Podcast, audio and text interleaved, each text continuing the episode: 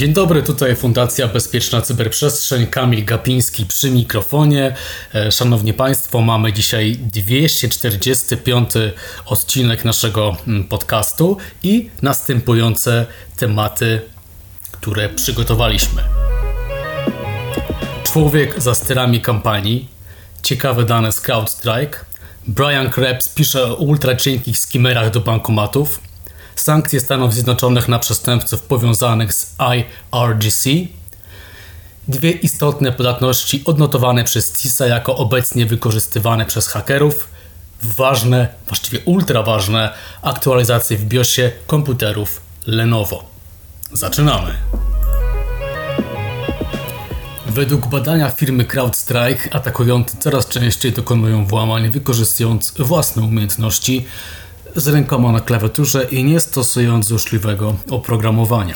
Większa interaktywność e, z potencjalną ofiarą. No to tak wynika z raportu CrowdStrike.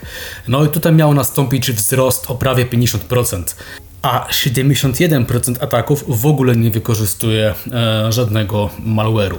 Skrócił się również czas potrzebny na przejście od początkowej fazy kompromitacji do infekowania innych systemów w sieci.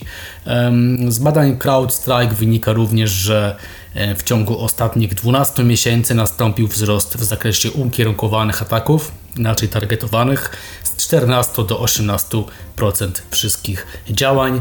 Mm, Polecamy najnowszy raport CrowdStrike. Można go znaleźć m.in. E, w serwisie Dark Reading. Brian Krebs pisze o ultra cienkich skimerach do bankomatów. Banki i instytucje finansowe w Nowym Jorku i okolicach mają obecnie do czynienia z wysypem super cienkich urządzeń, wkładek do głębokiej penetracji bankomatu. Są teraz zaprojektowane tak, aby zmieściły się do każdego podajnika e, karty.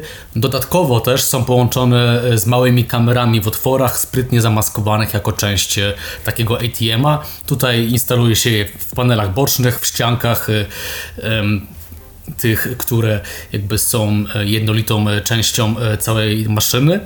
No i na blogu Krebsa mamy przykładowo skimmer z wkładką na około 0,68 mm wysokości, więc jakby też jest duże pozostaje miejsca, aby wsunąć taką kartę płatniczą bez zakłócenia możliwości jakby wyjmowania karty czy zwracania karty klienta przez maszynę. E, inne interesujące przykłady można znaleźć na blogu Krebsa właśnie, gdzie mamy także dodatkowe zdjęcia i szczegółowe opisy. Jak widać skimming wciąż żyje i no warto jakoś zwracać uwagę na te zagrożenia, na ile oczywiście jest to możliwe. Departament Skarbu Stanów Zjednoczonych ogłosił dotkliwe sankcje przeciwko 10 osobom i dwóm podmiotom wspieranym przez Korpus Strażników Rewolucji Islamskiej inaczej IRGC w skrócie, za ich udział w atakach ransomware co najmniej od października 2020 roku. No, agencja stwierdziła, e, że aktywność tych osób można powiązać z grupami APT takimi jak APT-35, Charming Kitten, Nemesis Kitten, Phosphorus i Tunnel Vision. E, wśród objętych sankcjami mają być także ci, którzy współpracowali bądź mieli związki e, z irańskim wywiadem. Przypomnijmy, że korpus miał stać za wykorzystaniem podatności, licznych podatności Fortinet, podatności Proxy Shell oraz niesławnego Lock for Shell. Amerykańska TISA zidentyfikowała dwie nowe podatności jako obecnie wykorzystywane przez hakerów. No i pierwsza z tych podatności to jest luka pozwalająca na podniesienie uprawnień w Windows Common Log File. Ona jest opisana jako CVE 2022 37969. Umożliwia lokalnemu atakującemu uzyskanie uprawnień systemowych po udanym wykorzystaniu Poprawka jest już dostępna wraz z wrześniowym Microsoft e, Patch Tuesday. Wstępna ocena krytyczności według CVSS jest wysoka i wynosi 7 i 8, a druga podatność to ta, którą firma Apple właśnie e, załatała. E, Chodzi o lukę w zabezpieczeniach dotyczącą wykonania dowolnego kodu. Tutaj ta podatność e, jest mm, jeszcze niewyceniona. To jest CVE 2022 32977.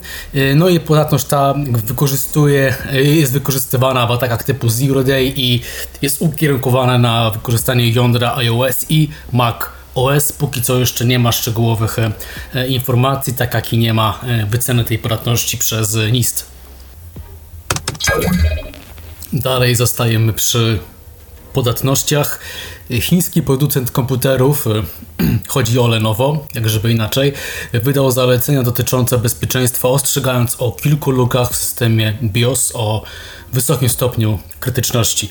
Luki dotyczą naprawdę setek urządzeń w różnych modelach: Desktop, All-in-One, Idea Center, Legion, ale także Think Center czy bardzo popularne em, ThinkPady.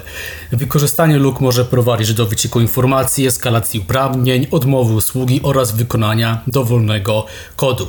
A o jakie błędy chodzi? No na przykład nieszczelny SMI Set BIOS Password SMI Handle, który umożliwiający, który umożliwia atakującemu e, odczytanie pamięci SMM.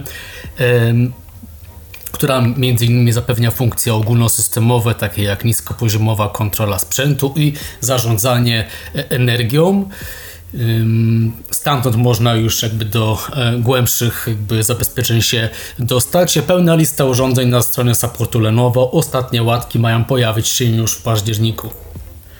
To już wszystkie informacje, newsy w dzisiejszym odcinku CyberCyber. Em, Newsy prezentował Kamil Gapiński. No i do usłyszenia już niebawem. Pozdrawiam, trzymajcie się ciepło. Cześć!